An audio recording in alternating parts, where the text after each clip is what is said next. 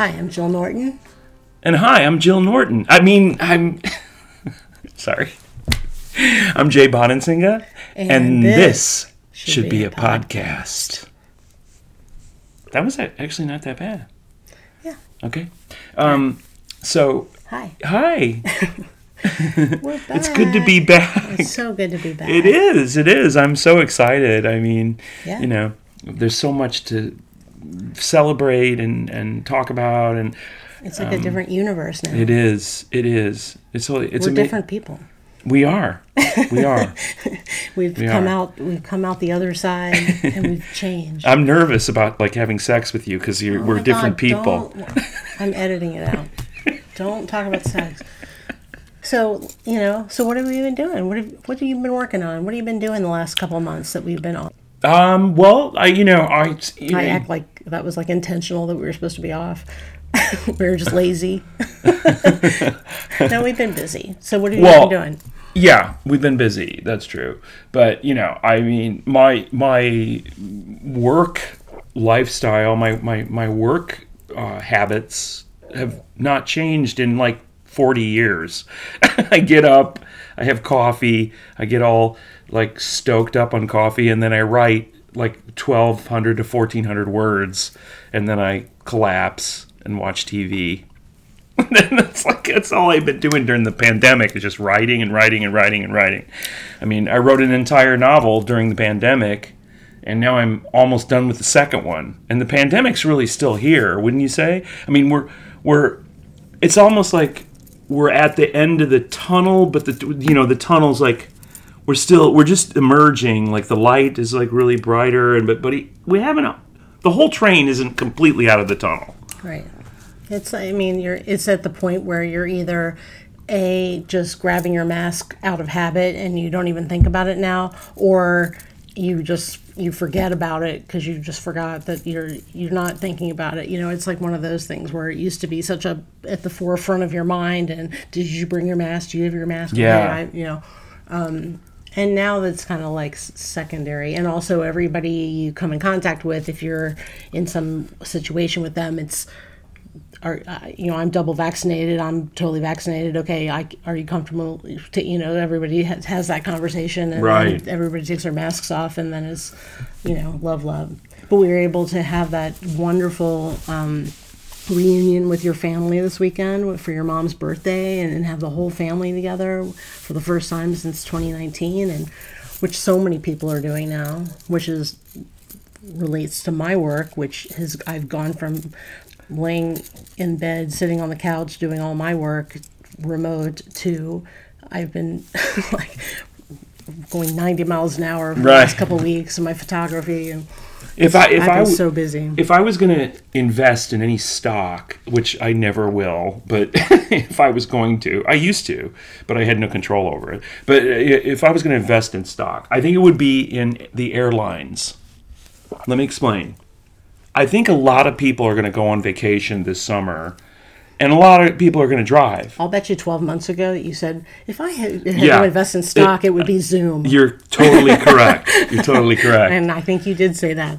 I don't think Zoom's ever going to go away. I think Zoom is one of those, you know, we we've had in down through history, we've had innovations that have come into play because of some hardship like the depression or whatever but you know we've stuck with them they've they've stayed in our culture i think zoom is here to stay you know i think the investors in zoom are going to do fine their stocks are going to be valued you know fine Zoom or something like Zoom. Yeah. You know. but I think a lot of people have realized, oh, you know what? Even when we're able to get together, this is this is kind of convenient, and we can see each other. You know, it's becoming the new, uh, you know, FaceTime or whatever. You know, Right. I just think people find it much easier, no matter w- what's going on with you know viruses. But um, but flying, I think a lot of people are going, hey, let's fly. You know, um, although I did predict that it would very soon become completely like it was before, and it hasn't yet. It's still wear a mask, which I still, you know, I'm about to take my first flight in 18 months. I'm, I'm not sure about wearing a mask all three hours of the flight. But But you know what? I flew and I got to see my mom on Mother's Day, and it was so lovely. It was amazing. Um, but I flew with my mask, and you know, I'm normally so hyper aware of people sneezing and coughing around me at Yeah. airports and on planes, and having that mask on, I felt kind of like just in general like. "Hey, I should kind of should always be wearing this when I fly. Yeah, know? maybe you're And- right. and and you didn't have to wear it when you were like eating a snack or something and you know so it wasn't it wasn't I think I'm it gonna. wasn't awful I think I'm gonna go with the dicky. The- dicky. What? What? Isn't that what it is? i don't know it just came out of nowhere i'm gonna go with the dicky Well, that's i know baby i knew what you mean I mean- it just i wasn't prepared for there used to be a band in in you know many years ago in the early 80s called the Dickies. They were really good. You know, if anybody's listening out there that has ever heard the Dickies, you know what I'm talking about. They were one of the great early punk pop you know bands. I think without the Dickies there wouldn't be any like Green Day. They were they were like really fun or or Blink 182. They they they really you know were one of the they're the first they were the first, I think. I'm sure we're to get many letters. Okay, I, st- I I have to say I love doing these podcasts mostly because I love hanging out with you and doing something creative with you. Um, I still don't really know what I'm doing. I have to confess that to the audience. I really don't know what I'm doing. Um, you know, I mean, a podcast is like a fascinating thing to me. I just got my hair cut, and I was saying to the the stylist, you know, oh, have you ever heard? you're Because never seeing again i've heard way too She many flirted good with me. i've heard way too many good things about her in the last she flirted with me. hour But um, you know, she was saying, uh, you know, she loves, m- m- yeah, you know, she loves serial killer stories. She loves. I think I think the way she worded it was she loves serial killers, which I'm not sure that's exactly what she meant, but I, I knew what she meant, obviously, because my wife loves serial killers too. we tend to make that mistake from time to time right and and you know serial killers are part of my job but you know she she hadn't heard of of my favorite murder so I, I was just like oh my god well it's a podcast I, I almost said that apologetically but i think podcasts now are are becoming you know a very legitimate medium and and many people you know create Yeah, I mean, I think becoming is long past. Okay, but I, I still, you know, personally, that, you know, when I mentioned it today to the stylist, it was almost apologetic. I'm like, it's not a movie, it's not, you know, uh, a book, it's not a play, it's a podcast. It's all, uh, you know, no, there's something about podcasts. because I was kind of a late bloomer as well. And when I was, you know, it was kind, was, you know, it was probably a year and a half before pandemic, but I hadn't listened to any podcast. And I, Well, just, I never had time to, and I didn't have a situation where I could because Yeah. I couldn't work and listen to something Right, at the same time. and you didn't, you didn't, dr- you didn't commute. Like I think commuters have, Right. commuters have put podcasts on the map in a way. But right, but then, but then I listened to. Um, oh well, Serial- yeah, Serial. serial, serial. That so was, that I, was I listened to that, and terrific. that that sucked me in. They're gonna look then- at- yeah. And then I heard, and then someone I don't know who told me about my favorite murder, and I listened to that at work, and I was, I mean, I told everybody Right. about it. I told Amy. I told like then it just started everything. So, yeah, Yeah, I I guess I'm I'm for my own purposes, for my my own aesthetic. I'm, I'm looking for the sweet spot, which I will say we, we hit some sometimes. We I've I've hit, I've felt we have hit the sweet spot, but some of the times we don't. You know, sometimes they're too short, they're too long, they're too this, they're too that. But uh, I think I, the, the whole reason I bring this up is I think in the future podcasts will be as uh, pervasive as books and film, and I think podcasts are going to become. They right now they're a DIY. They're they're like they're like this weirdly democratic medium that has a bunch of DIY. You know, you do it yourself. People like us muddying the waters with our with our with our you know our narcissistic little rants. And then these super professional ones like you know you know people from from CNN that you know get a lot of money to put one together and it has you know original it has music that goes da da da da da da da da da da da da da We have da know, stop. We, we we have music though, and ours isn't just like narcissistic. I mean, you offer a, s- a- y- um, I mean, I just talk, but you have a story to tell. You actually read, and you read really cool, and it's like an entertainment. And Aw, then, and then we that's really discuss. sweet of you. And we, you know, hopefully stir up people having a conversation about something, and we we're you know we have funny banter and Frida from time to time gets involved.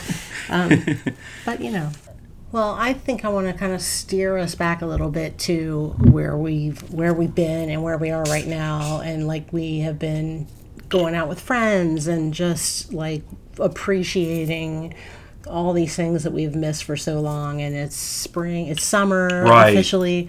You know we're doing the yard. We've been outside in the back and done the garden and just seeing our friends hugging again and Right. it's just been a jo- Lovely. it's been joyous been it's lovely. been like hugging like extra long and just you know sitting with people and just going this is awesome And- like and doing all- nothing you know and I'll just add to that it's it's simple pleasures right simple pleasures Well, That's- right. that that's you know joyful is just to Right. hug somebody and, and and plant something in the ground and Right. But I think that's one thing that I hope most people got out of the whole pandemic was realizing these things that we took for granted. Yeah. That w- were just things that were part of our life. And sometimes we even were like oh i don't feel like going out tonight. Oh i don't want to go you know i'm sick of going out to dinner whatever. And all of a sudden it's like oh my god i can't go out to dinner with my friends. I can't go to a restaurant. I can't and now just to do those things and just seeing people again and talking to people in person and going over to ashley and amy's apartment and you know uh, just everything. It's Yeah. so much fun and it's so cool and it doesn't need to be some big extravaganza evening. It's just simple.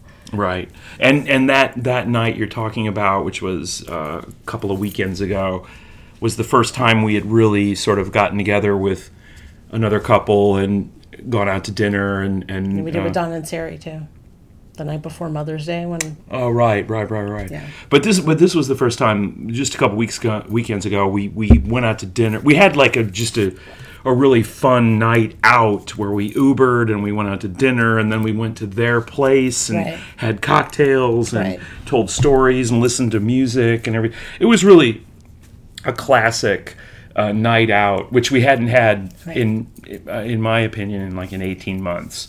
you know, uh, which. in your opinion well in my opinion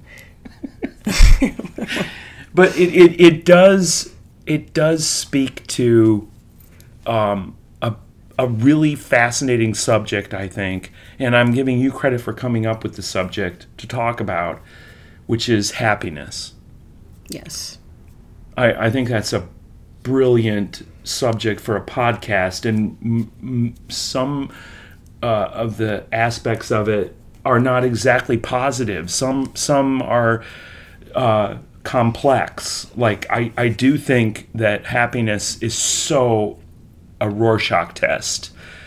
People, all everybody has a different view of what happiness is, and Right. you know, um, And the reason that we're even talking about it is because in the last, I don't know, two months, we've taught, we, it's just come up so many times and we've gotten into so many conversations about it. And every time we do, we actually have the, this should be a podcast. Yeah. To the point where I, I start taking notes. And, then, and then I say, let's stop talking about it because we'll talk about it then right? and we've talked about it with friends and um, yeah it is it's like there's so many levels of discussion about it um, in terms of it's different for everybody and sometimes people look at it as something they don't have or they don't know what it is or they feel like they you know uh, it has a different meaning for everybody so I'm, I'm, I'm just gonna throw the baby right at you and ask you. Um, do you know what I'm referring to? Throwing a baby at me is like I got to catch it. Well, there was a, there was a, the, a a policeman caught a baby like a, a couple days ago. It was in the news. There were there were like somebody was I can't remember I don't remember all the details of it. All I remember is oh my god, I got to use this somewhere. That's one of the most amazing stories I've ever heard. And it's a true story. Like there were bank robbers or, or people, you know, robbing a store or something and they grabbed a car and they had a baby in it and and they threw the baby at the cops. Literally. Did you hear this story? No. They threw the baby at the cops and the cop caught it. Oh my god. Yeah, it's it's a true story. I mean, it's you can see video of it online. I saw a video of a cop getting a getting a large drink cup off the snout of a skunk.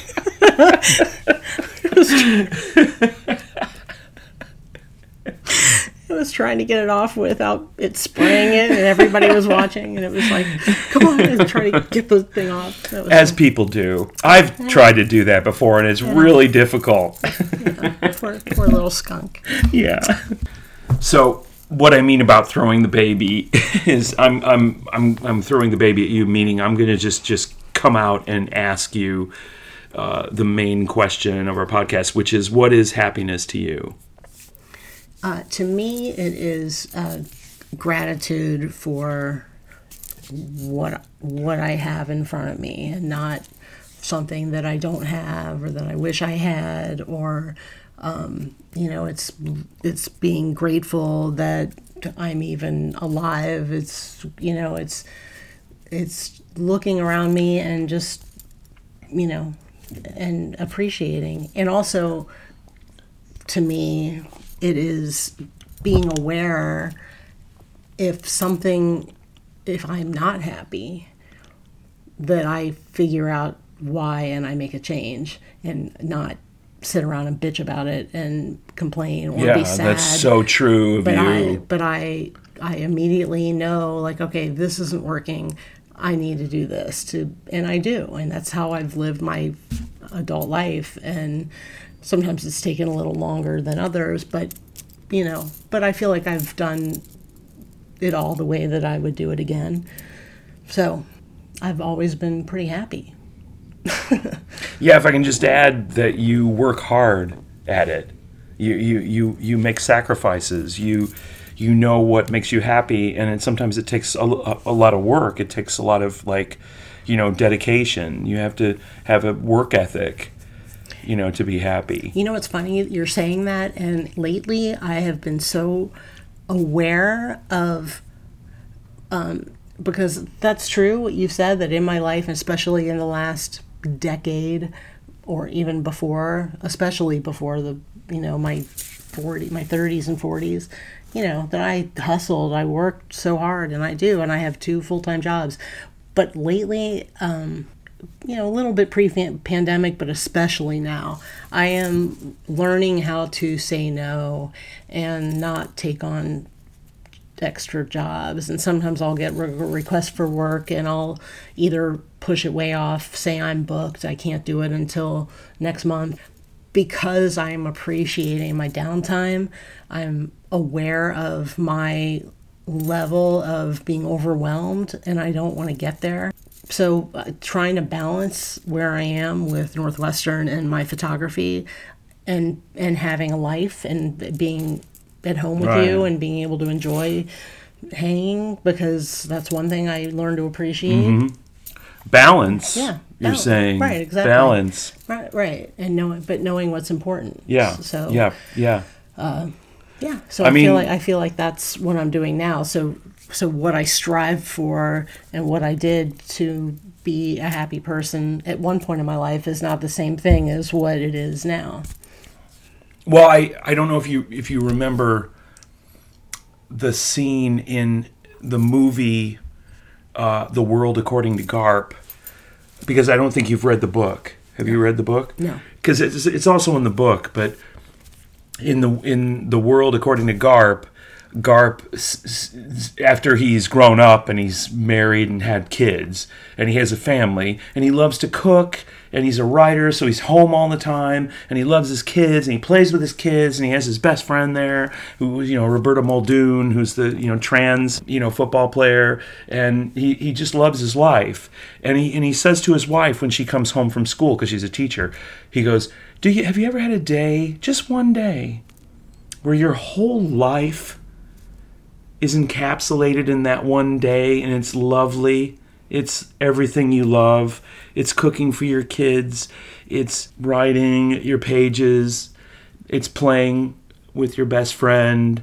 It's having a glass of wine with your wife when she comes home from school. And it's all in that one day is is happiness.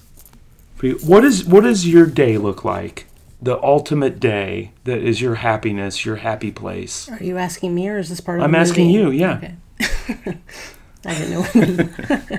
Yeah, the the movie was just a, a you know, it's a way to look at a single day. I thought it was a very beautiful sentiment. Uh, John Irving, you know, the original writer of The World According to Garp, which is one of the greatest books ever written, in my opinion. It's better than half of Dickens' books. It's an amazing book.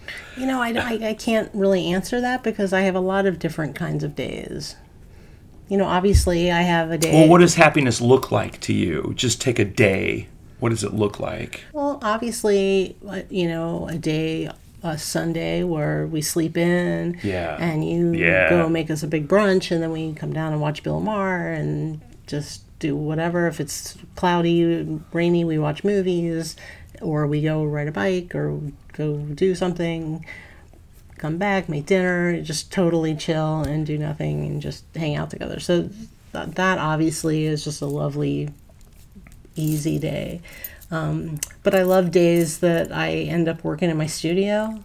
Those are always fun because I'm always so, I'm very happy working in my studio. Lately, I'm back at Northwestern and I'm in this new office that I'm setting up, and that's making me happy. You know, I'm really kind of like, this is cool. This is a cool thing to start setting up and getting ready for fall, and it's actually turning into something, and it's, I get to be part of that creation of it and what it's going to be. And so that's making me happy, and my students make me happy, and seeing my friends. You know, I mean, I, I, I mean, Yeah. I mean that's the point. Every day makes me happy. Yeah. I mean, some days I'm going to be stressed and annoyed by at people for sure, but um, Yeah, I, I mean, I, ca- I, I know you very well. I think I can claim, and you're you are a very happy person. I, I- so am I. I, I. You know, I think I'll just I'll just lay it out there. I'm happy. Are you happy? tell us why you're happy. I think it's. Do you think it's boring to hear somebody say they're happy? It, it can be boring. Like it reminds me of that scene in broadcast news where um, William Hurt says, the, char- the William Hurt character says, uh, "What do you do when your your your life has exceeded your dreams?" And Albert Brooks says, "You keep it to yourself." Which actually brings me to what happiness is to me. Yes. Ha- What is happiness happiness to you? it's it's it's loving somebody and being loved back. That's what happiness is to me. The great thing in my life right now is that I have found a person who I adore and seems to think I'm okay at the same time. So that's what happiness is to me. You don't have to be exactly the same person. You, know, you don't have to it doesn't have to be perfect doesn't have to be perfect but to me happiness is you know having somebody that that you love and you are comfortable confident that they love you. Uh-huh. You know what i mean? In in fact 26 years ago i wrote this story. I was invited to submit a story to this this book Barnes and Noble used to they don't I'm not I'm not sure they do anymore. I don't think they do. But Barnes and Noble used to do, used to publish these books 100 horror stories or you know 100 stories you know to uh, you know tell around the campfire and and this is one called 100 vicious little vampire stories and at the time i was obsessed with vampires and um, you know i wrote this story and it's really i th- was thinking about happiness and this story kind of it kind of encapsulates the idea of happiness and loving somebody and being loved by them in a really twisted crazy way that that a, that a horror writer would think up. But I think, and also when you're a writer, you know things that you wrote 26 years ago, you think of as juvenilia, naive, you know. But I still I still uh, love this story for reasons I can't even explain, and also it has very primitive views of computers, digital Your caveat. devices. yeah. But just remember it was written in like 1994, you know. But anyway, um I thought I would read this because this this really is it is in a very twisted way about happiness and about finding uh, someone to love who loves you back. So, this is the need for Janie.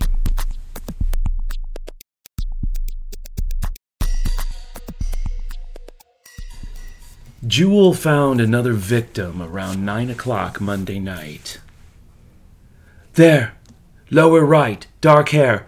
Jewel pointed a slender fingertip with chipped black polish at the glowing cameo at the bottom of the monitor.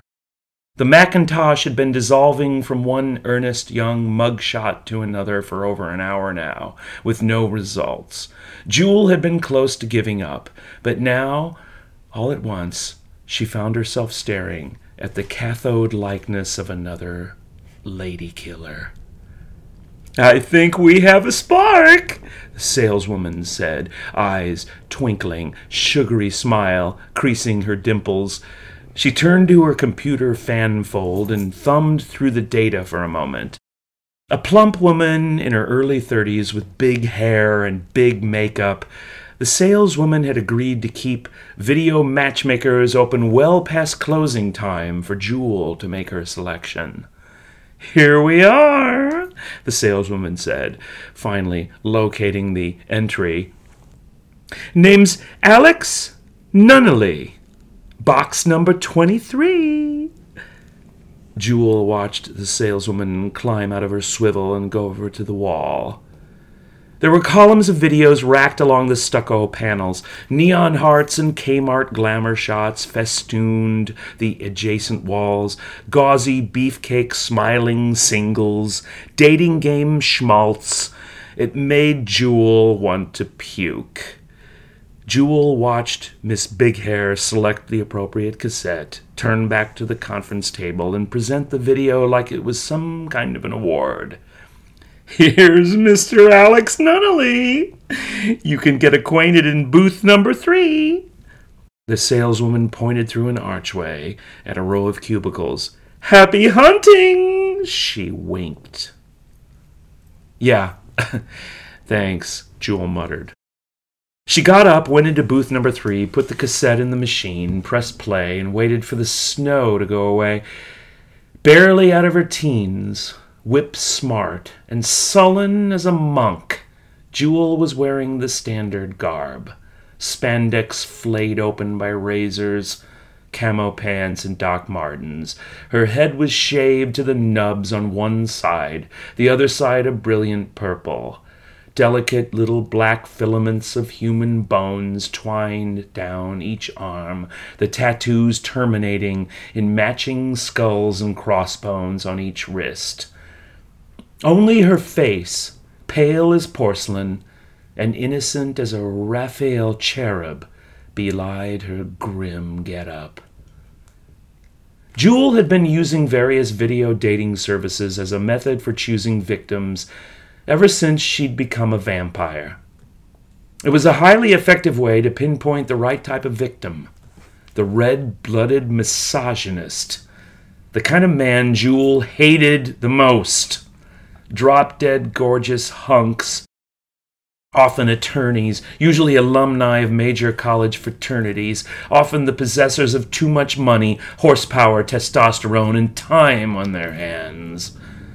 Their blood was always rich and blue and tasted of expensive dope. They deserved to be slain and drained and pissed away, and Jewel was just the woman to do it. The picture flickered to life. Yeah, uh, hello. Hi. The man on the TV was murmuring, looking morosely into the lens as if facing a shooting squad. He wore a tattered black shirt buttoned up to the collar. His face was subtly different on video, darker, maybe even a little tormented. Uh, name's Alex. Uh, I'm a photographer. Live alone. I like music, I guess. I don't know. Goth rock, Nine Inch Nails, Ministry, stuff like that. Uh, favorite photographers Diane Arbus, Mapplethorpe. Favorite color, of course, black. Jewel poked the pause button. Her throat had gone dry, and her heart was beating all of a sudden. She had never been wrong about a man before. Never. But now, it looked as though her record was coming to a shattering end. This guy wasn't even remotely like her other victims. This guy was almost okay. And that bothered Jewel more than anything else. Like chopper gunners and Nam who dehumanized their earthbound targets in order to sleep at night, Jewel had dehumanized her victims, called them bleeders or wigglers or shriekers. But this guy, this guy was actually interesting. She couldn't resist letting it play some more. Yeah, I'm a, I'm a little embarrassed, you know, about this whole uh, video dating thing. I'm sorry. I'm kind of screwing this thing up. Okay, anyway, I'm a night owl. I like the solitude, I guess. I don't know. I had a pretty, pretty crappy childhood, but, you know, I get lonely sometimes late at night. Jewel slammed the pause button again. This was no good. This this this this was no good at all. This guy wasn't good for killing. This guy was positively cool. Jewel fished in her pocket for a merit, pulled one out, and noticed her hand was shaking. Was it the craving? Was it the need? Or was it because this Alex guy was almost attractive to her? She felt like smashing her boot through the TV, like ripping the circuitry out with her teeth, like torching this whole fucking Neon Hearts and Barbie and Ken building to the ground. Instead, she pressed play again and watched the somber young man twisting on his stool. is this is this sounding pathetic? I, I always sound pathetic when I talk about myself. I'm, I'm sure you've probably turned this tape off by now, whoever you are. But any, anyway, if, if there's anybody who wants to just, I don't know, you know, hang out, you could call me or whatever, or not. Jewel punched eject. The tape rattled for a moment, then spat out of the slot. Jewel ripped it out of the machine and carried it back out into the main room. Well, do we have a verdict? Miss Big Hair was over by the tape cases, standing behind a push sweeper, batting her eyelashes with saleswoman of the month anticipation. you know what? This was this was this was a mistake. Jewel handed the cassette back to Big Hair. Oh, Big Hair was crushed. You're not interested, huh? He's he's he's not really he's not my Jewel paused for a moment. She felt the hot wire in her spine seething, the acid gathering in her mouth. Across the room, beyond the hearts and photographs, through a narrow window, a thin crescent moon rose like a silver suture in the sky. It made Jewel's stomach tighten. The need was upon her. Jewel turned back to the saleswoman and looked at the cassette, licking her lips and deliberating as if standing at the threshold of a banquet table. You know, may- maybe a phone call wouldn't hurt. Miss Big Hair smiled. Bainbury Street was a carnival midway. Arc lights slashed the cool air along the neon facades of bars and after hours clubs. Street musicians shrilled, and the nameless night crawlers huddled in doorways, queuing in sheaths of monoxide and smoke. A dirty mist had fallen earlier in the evening, and now the streets and sidewalks were streaked with dirty rainbows. Jewel navigated the promenade like a shark in black leather, always moving and scanning and hating. She met Alex Nunnelly in the deserted bar, rear section of a place called No Exit. He was sitting at a booth, haloed by the blue fog of a Sherman, half empty cognac in front of him, head cocked at a weird angle, eyes closed. He seemed to be receiving subsonic signals from the beatbox thunder in the other room. When Jewel appeared next to the booth, he looked up and, and he got all wide eyed. Oh, hi. You're, you're, you're the one. I mean, I mean, you're, you're the woman who called. He stammered, motioning at the opposite bench. Sit down, please. H- have a seat. Jewel sat. I usually don't do this. She lied. The dating service thing, I mean. Yeah, you and me both. He pointed at his drink. Get you something? Burgundy. They ordered the drinks and did the routine talked the small talk, went through the motions, what Jewel did for a living, where Alex was born, where Jewel went to school, how many brothers or sisters, favorite bands, isn't it a shame about Kurt Cobain, isn't the price of good weed outstra- outrageous, did you see Porno for Pyros on their last tour, whatever happened to blah, blah, blah, blah, blah, blah. Then Jewel saw the man smile. I know what you mean about the, that dating place, Alex Nunnelly said, and for the first time that night, he grinned his crooked, lazy grin, and all of a sudden, everything changed for Jewel. The way the man's eyes narrowed and shimmered, the way his head bowed slightly, the painful shyness melting away momentarily. It was a beautiful thing to behold. I felt like a, I don't know, like a rube on some sleazy game show, he continued. Like I was doomed to live the rest of eternity in some kind of television purgatory. Jewel laughed in spite of her hunger. Tell me about it. I felt like any moment the ghost of Bert Convy was going to jump out and stick a microphone up my ass. Alex laughed but it was a flinty, weary laugh, and Jewel could smell the pain behind it. The pain and the loneliness and the black despair. She wondered if his blood would taste of antidepressants. Tell me, Alex, she finally said after the laughter shriveled away. You, you, you come to places like this very often?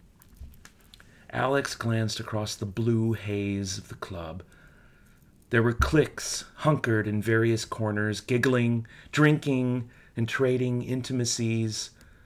A few of the more intoxicated souls were stumbling around the strobe lashed dance floor, diving off the stage onto one another as the industrial grind went on, endlessly churning and hissing After a moment, Alex turned back to Jewel and said, I despise these places. I know what you mean, Jewel told him. Killing this poor soul was going to be difficult, very difficult. For once in her life, Jewel was actually feeling vaguely attracted to a man. A man the same gender that had abused her as a little girl, forcing her down into the cellar of her foster home, making her do unspeakable things in the dark, turning her psyche into a brittle funhouse of shattered mirrors, the same gender that had picked her up along a deserted stretch of the Tyrolean highway during a European visit three endless summers ago, taking her high into the Carinthian Alps, sucking her dry as a ruin, infecting her, the same gender she had dedicated her eternal unlife to devouring a goddamned man. My place, Jewel enunciated so that Alex could hear her over the dim. It's over by the canal, not far from here. He looked up at her for a moment like a man trying to read a subtitle. You you want me to, you, you and me? Come on. They left the bar and headed east on foot. The night was a dark, cold wave cresting over the tops of the tenements. The air smelled of cordite and the hot metallic melange drifting up from the steelworks south of the city. Jewel and Alex walked briskly, faces downturned, hands in their pockets, their boot steps echoed like horses' hooves. It's, it's just up ahead, Jewel informed him. Right around the corner.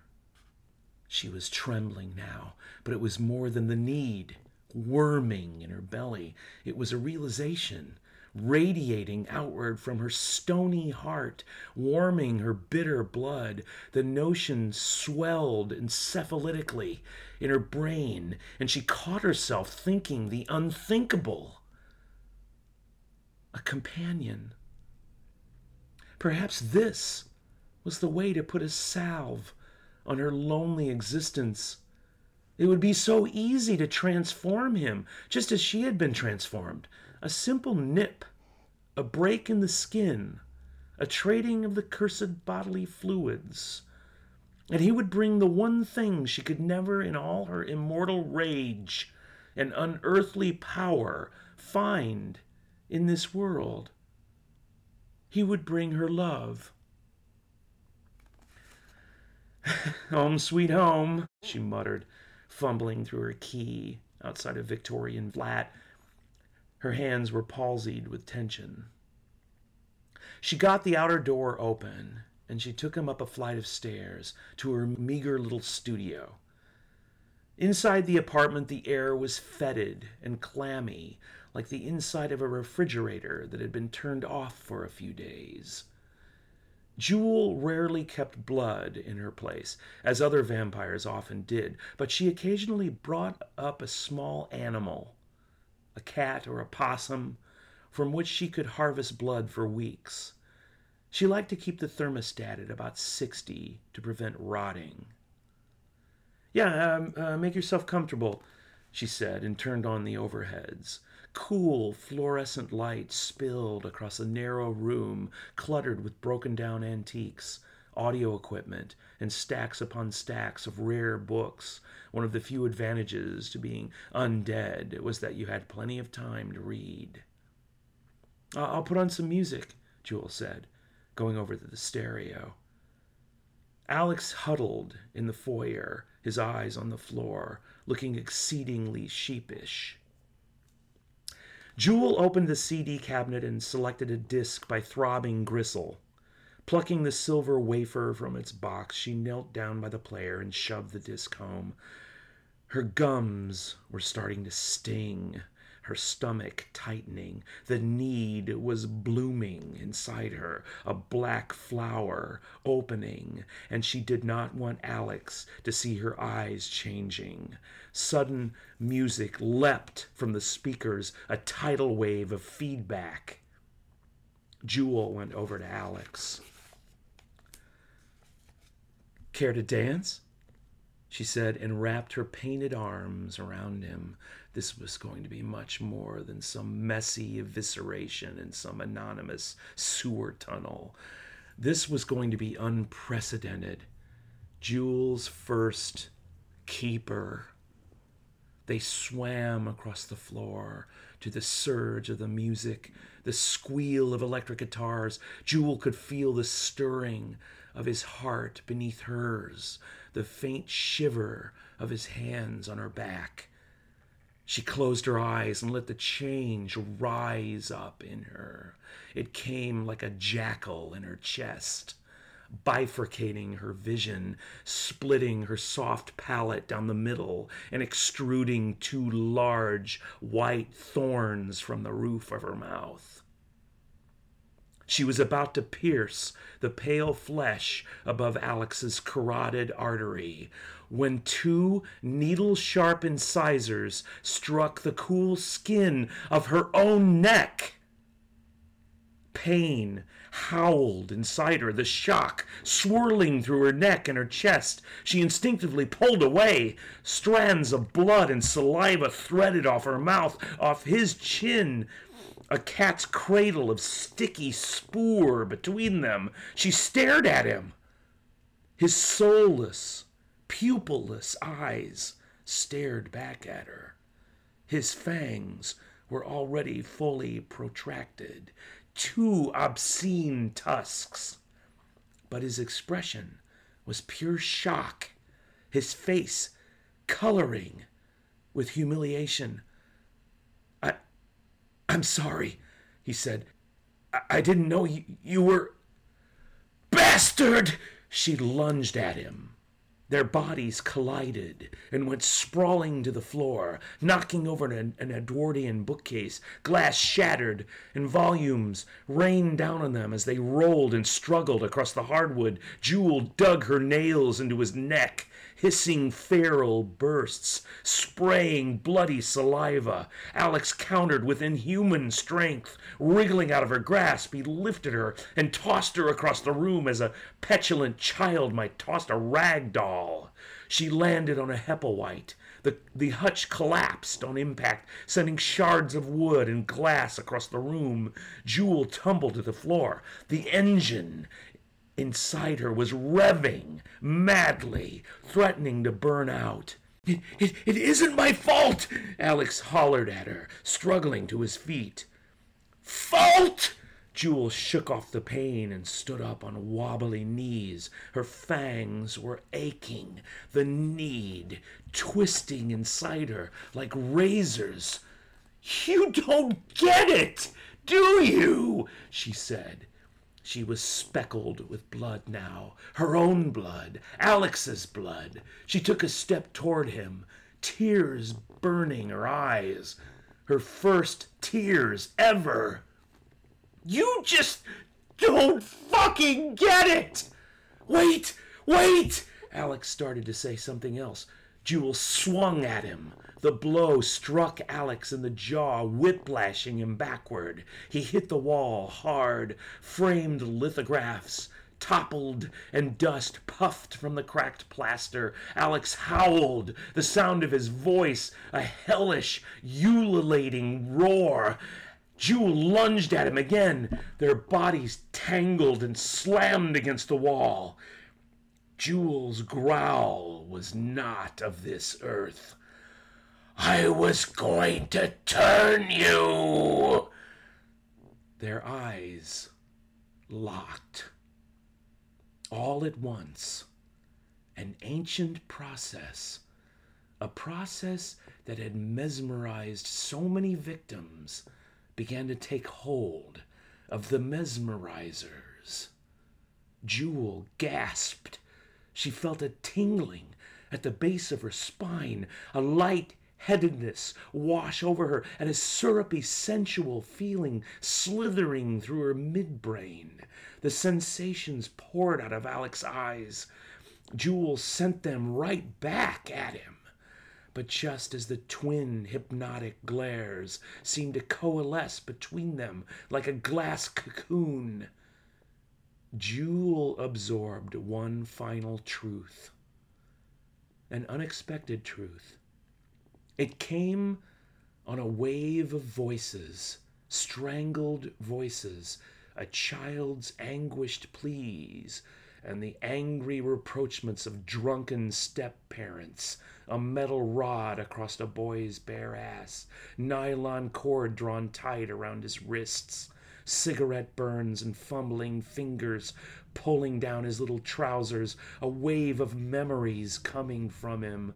Ugly, horrible memories buried deep in Alex Nunnelly's fractured consciousness. And soon, soon Jewel knew the real common bond between the two creatures, a bond that would tie them for eternity. Their faces came together then and they did what came unnaturally.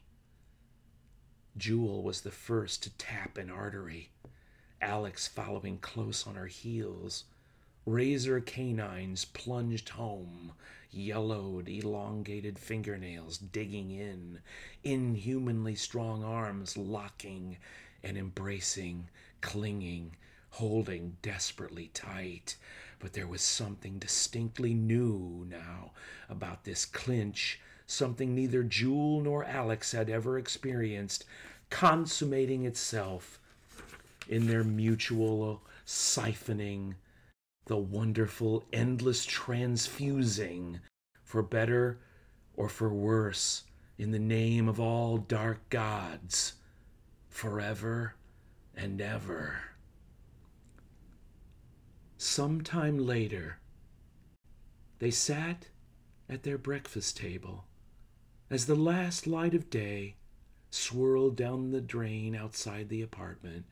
They sat together, eating their breakfast, quite content. Alex was reading the Village Voice and nursing a goblet of Cabernet. Jewel was smoking a lime green Sherman and gazing out across the balcony at the serpentine lights below. She was smiling wistfully. For the first time in either of their miserable unlives, they were full of cold, empty peace. They were happy. And behind them, in the nursery, at the end of the hallway, the children of a new order slept in shadows.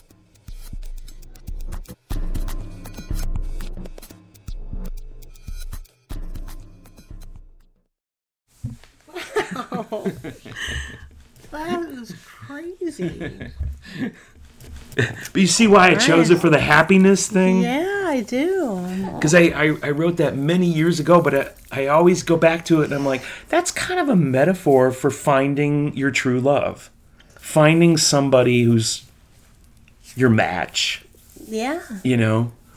yeah. That was that was great. I love it. Do you realize you. that in there is the word undead, Isn't that crazy? which is your little tag? That's Stay like- undead. That's how you te- sign. I know. I know. That's so funny. It's all like circular. right. It all comes back. Right. right. Wow. Well, that was very cool. Thank you. Yeah. Thank you. I loved it. Thank you. I mean, I when- love you. When you went, You're my vampire. when you um, like you know when Alex uh, bites her, like that was like, oh my god, I was not expecting that. Oh, really? That was- That's cool. that That's was- good. That was my big, big, big. That was the big twist. yeah, that was great. That was my big twist. Yeah. like I thought she was just gonna have this like I can't do it moment, and you know she was gonna realize that she she really liked him. and, Right. You know, like I thought that. Well, I, I, be- ju- I thought, you know, the, the, the greatest twists are the twists where you go, yeah, of course.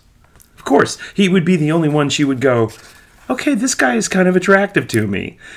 you know what I mean? right, right. that was my thinking, Right. at least. But then also I was sitting here going like, okay, what does happen if a if a vampire gets bitten? Like what? like I just Right. like what is something gonna happen to her? Right. Is she okay? Clearly, clearly she's fine. anyway, so getting back to it, were there any other thoughts about happiness that you wanted to talk about? Well, I mean, not to state the obvious, but happiness is a state of mind. It, you can't. It's not like a. I mean, this sounds so cheesy, but you know, I think it it warrants a mention in our podcast. Is that happiness cannot be found in material things. It can't be found in you know success. I know some of the most successful people I know are super unhappy. you know what I mean? Um, it's it's about it's a state of mind. It's where you go, okay, I really feel good right now. I'm happy. You know. Right. But I have I have to say something because I thought I was thinking about that about the material things, you know, because obviously, you know, that's you know material things. You can fill your life with this and that in the car or whatever. It's not going to make you happy. But i have to say that like you know some things do make you happy. I mean they're, Yeah. they're usually connected to something. Right. but like this pink couch makes me happy you know Right. Right. my little cute right. car makes me happy Right. right. a gift from someone makes Yeah, you happy yeah, yeah. a book makes me happy I think it's this. you know, it yeah. so, so there's something attached to the thing, and it's not just like buying there something you go. That's just for was. the sake of buying something. I was just gonna say Right. that some some things come with a context Right. that makes you happy. right. You know, like I- I totally agree with that. Or something, yeah. When I was a kid, I wanted a red Silvertone electric guitar, Right. and I like, used I to. feel like that's come up before. It has come on in our podcast. Yeah. Oh, has it really? yeah. Well, my grandpa, you know, I, I used to cut him out of the Ward's Montgomery Ward's catalog and put him up on my bulletin board, and I had like dozens of these electric guitars pinned up on my bulletin board. And one time, my grandfather, my mother's dad, was was visiting Grandpa Bud. he comes into my room and he's like, "I don't think I've ever been in this room. Wow, this is cool. This is like." You know, that, those weren't his words. I mean, he probably said, "Wow, this is the cat's meow. This is the bee's knees." And and so, but he, he looks over at the he looks over at the bulletin board and he's looking at it for a long time. He doesn't say anything. Then I overhear him later. I swear to God, this happened. I overhear him later, and he's like, he says to my mom, "You got to get that kid an electric guitar, okay? It's it's getting a little sad. He's got. I counted like forty-two on his bulletin board. You got you got to get him an electric guitar." And sure enough, that Christmas, I get up in the morning and it's under the tree that little Silvertone guitar. Uh-huh. no, that was happiness, you know. I mean, when you're a kid, you're a little sort of materialistic and, Right. you know, but still, you got to want something to be happy, I think. I think I think probably, you know, it was a pretty, you know, universal thing that happened with a lot of people was, you know, just sitting uh, on your couch ordering shit, you know, like just going onto Amazon, like uh, you know, getting like, oh my god, I love those earrings, or like something popping up on Instagram, like God, that bathing suit's super cool. Like I want to get, you know, I- like I that mean- stuff. I think people ordered a lot of stuff just because it was like, you know, it was the only fun thing you could do. Like you couldn't go shopping, you couldn't go. so I think you know, the Amazon trucks were all over the place, right. I think, you know, there, there, there, uh, there's this great and and they have the little smiley face.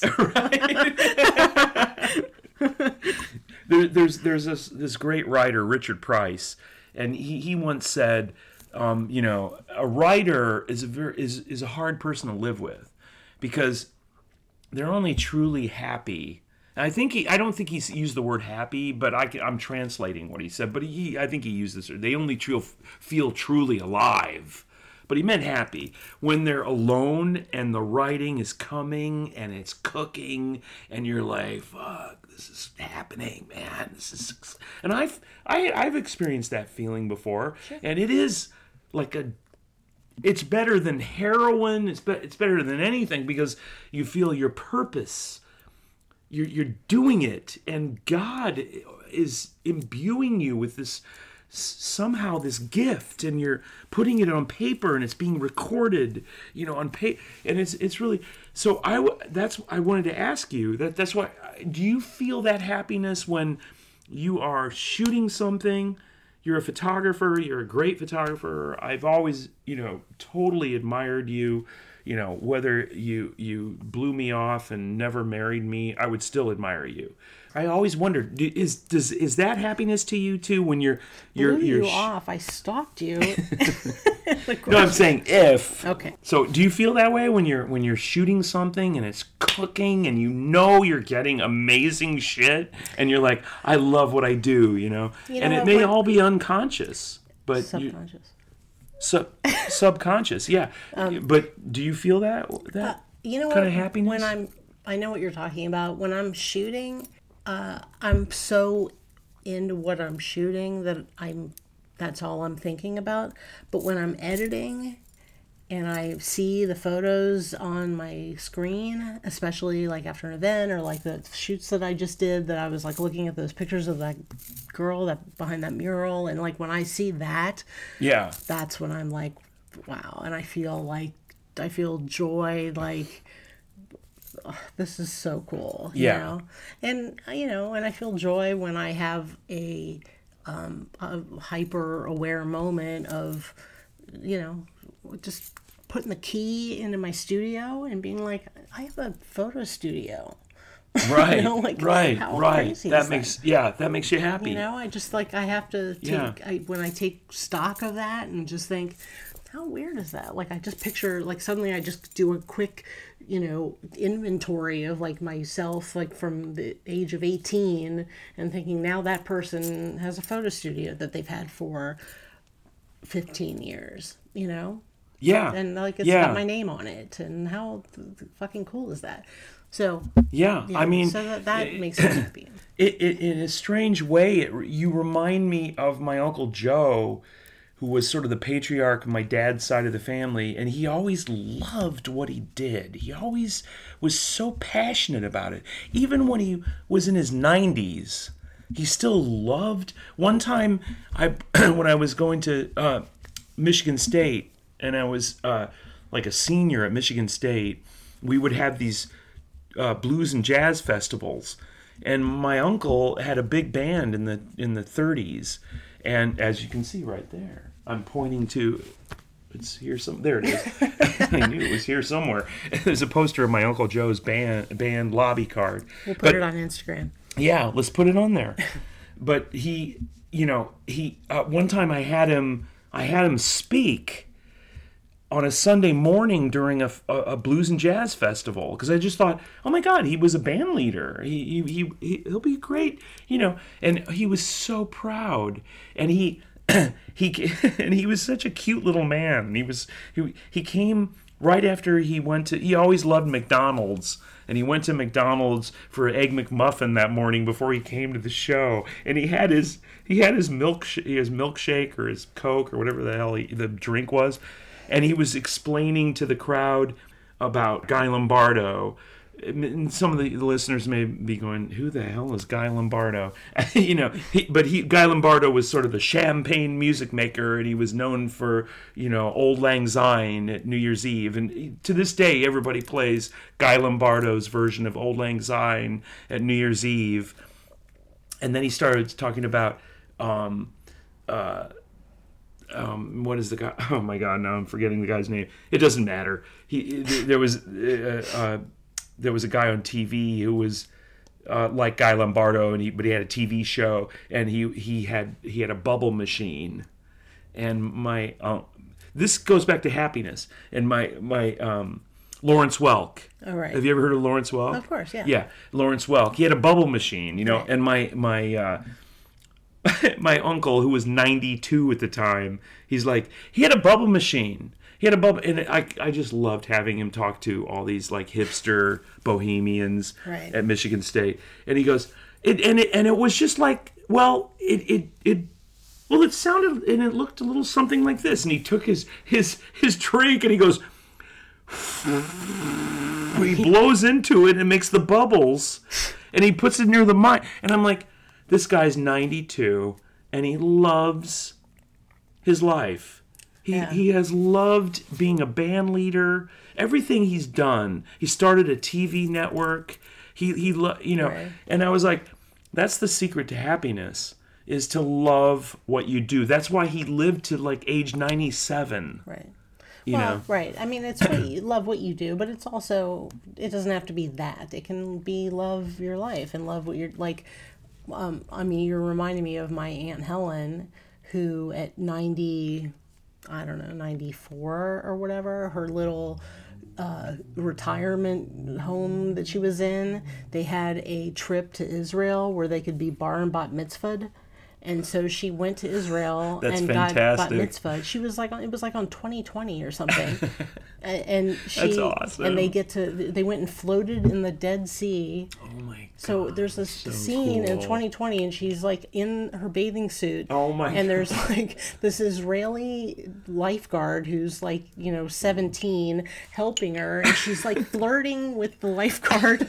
That's oh like That's happiness. that's happiness. So, But I think you know just loving your life at whatever point you're at. And loving your life. If it's what you do, if it's just what you have, it's what you around you, the people who are around you. It's it's different mean, for everybody. you know, I I love I love my life. My happiness is in this little house that we rent. You know, because you know, yeah, there's all these things wrong with it and it's old and the windows don't work anymore and the, you know, this doesn't work and that doesn't work. anymore. they ever They, they, work. they, they never work. They never You're work. saying. but but you know, like that's happiness to me. When you wake up in the morning. when, Sorry, when- the screensaver just came up on my computer, and it has like the word of the day, and the word came think- up depression. I think the computer is getting sick. of- pathetic. Pathetic. That's the next word. I think the computer's getting sick of our syrupy, you know, happy, happy place. Indifferent. I think it's like EVPs. Right, right, right. Exactly. Okay, I'm sorry. Finish your point. No, but that's that's that's that's another thing. You know, th- this there's a spirit in this little house that we rent. It's always felt like so benign, maybe even benevolent. There's Just a you know, there's a good vibe in this. yeah, house. there's a good vibe in this house, even though it drives us crazy because it's so old. It was built in like the teens and it's never been modernized, but it's just a cozy little house that we rent and everything. That's that's the thing. I think that's happiness for a lot of people is simplicity, simplifying, you know, your life, doing what you love, being loved, loving, and simplifying. Like, you know, to me that's the essence of happiness. If you, you know, I feel like I have that, you know, in my life. You know, even though I work in a crazy business, I work in show business, and it's, Well, I'll take know. it a step further, yeah. Uh, and I think it's loving yourself. Oh my God, that's so true. That's so true. I think you you have to love learn to love yourself That's so true. Enough to know that you deserve what's around you, um, enough to be able to see what's around you and, Yeah. and accept it. And Wow, I think that's with so true. and I, so you know, true. I think a lot of people aren't happy because they don't see what's around them and they are striving for something that they think that they need to get to, or they think that happiness is this when they don't realize that, Yeah. you know, um, anyway. And, I- I- I- and- also like, you know, parents wanting their children to be happy and making them miserable because they think this is happy and their children think something else is happy and Yeah. you know I think you're really hitting on on something everybody's wrestling with today in the world, with you know rampant uh, bullying on on social media Oh, and everything. And it's like it's like people have a hard time being themselves, right like loving themselves. Everybody has their, you know, I I'm not saying I'm you know immune to it. I'm part of it myself. I you know anybody that's that's an author or a filmmaker.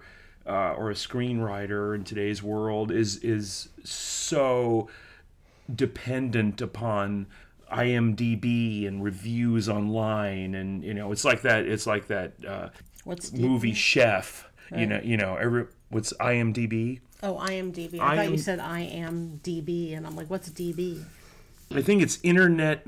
Uh, you're inter- not hearing me What what IMDb? Like IMDb. right and i kept saying Just what's call DB? me DB. Yeah, but uh, what does it stand for? Internet I don't know. It's your, Movie Database. it's your people. Inter- Internet Movie Database. Although I think I'm in it. Of course you are. You're in everything. I think I did still photography for my friend Mike. You're a goddess. You are. Your tentacles cover everything. But but I, another thing that I thought of about when you know happiness when I was thinking about doing this podcast, I was like, you know, happiness. It, it does speak to being on your deathbed, and what do you think about when you look back at your life? You know what I mean? Like, happiness is like the people that are that are uh, you know serene on their deathbed, like I'm ready to go, are to me are people that have a lot of relationships, a lot of loving relationships. Because if Yeah. you, if you have a lot of loving relationships, you feel like you've you've you you have a place in people's hearts. Right. So you can't ever really leave. You know, you can go, but these people will hold you in their hearts. Right. I, that sounds so cheesy as I say it, but you know, No, but also I, I mean it. Right. But again, it also, you know, goes with I feel like to have those loving relationships, a big part of that is loving yourself. And, you know, yeah. Well, yeah, I don't. I, you're you're totally spot on. I, I don't think you can. I don't think you can truly love somebody else if you don't love yourself. right. Although you mentioned bullying, I want to read that quote from that Jennifer Weiner story. Oh, that's a great idea. Okay, it's this article in Elle magazine from the May issue, and it's by the amazing author Jennifer Weiner called Surviving the Mean Girls. And it's just a great article about being bullied, and I totally just recognized it and, you know, identified with it. But at the last line of it, or not the last line, but one of the last lines, um, but it just got me, and I just thought I would share it because it was so so powerful. But it said, and maybe some hurt girls never get over it, but maybe those wounds become our superpowers. And I, I mean, there's more to that, but that just made me so like, Beautiful. our wound, those wounds become our superpowers. I just thought was Yeah. so cool, Yeah. and and I and I feel that, you know, I feel Yeah. like I survived high school and Mean Girls and and you know, uh, and it did. It made Yeah. me so much stronger and so much more able to deal with shitty people and Yeah. know to deal know who I wanted to surround my myself with and to shut out negative energy and negative people and not let that stuff in and um, yeah, I feel like anyway, I don't know. I don't That's know if that's I don't know if that's, not I don't know if it's connected to anything, but it's we're connected talking about. to a lot that's that's that's a great place to you know wrap up the whole idea of happiness is that you know nobody goes through life feeling total happiness every day of, of their life happiness comes from honoring the sadness Yes. and that's just what t- to me that's what that says you know um that me you know i feel that way in my love for you that i i've been sort of hoping and dreaming of having somebody like you Oh Well, you know, that's why I stalked you in the grocery store. all right You always make me look bad because you bring it up before I do. Okay.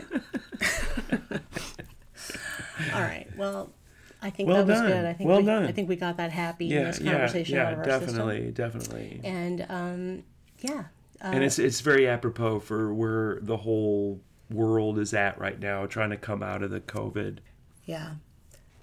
What? I'm gonna play this. This is th- my mom just left me a message while we were recording our thing, and it's probably hilarious. I called the wrong number, honey. I called Todd. You know Todd. He's a friend of yours. How on earth I dialed his number? You suppose my little kooky cell phone uh, dialed you? Oh shit! I gotta get a new phone. this is gonna be the new, the new project, baby. All right. Disregard any mother call. I love you dearly, you and your darling wife, and I can't tell you that enough. So now I've got to try again to call Todd. I'm sure I dialed his number unless I'm losing it and I completely, I'm long gone. So anyway, bye bye. Disregard this call. Delete me, delete me, delete me. Okay, bye. That is awesome. Oh my That's god. my mom. I think that should be like our closing. That should be our like theme song. our closeout. delete, delete, disregard. Disregard. Here's four minutes of me saying wrong number. Sorry. That's so funny. All right. Well, with that, we bid adieu. So Yeah. um, yeah. Thank you for bringing happiness to me. Thank you for bringing happiness to me. Love ya. Love you. Bye. Bye.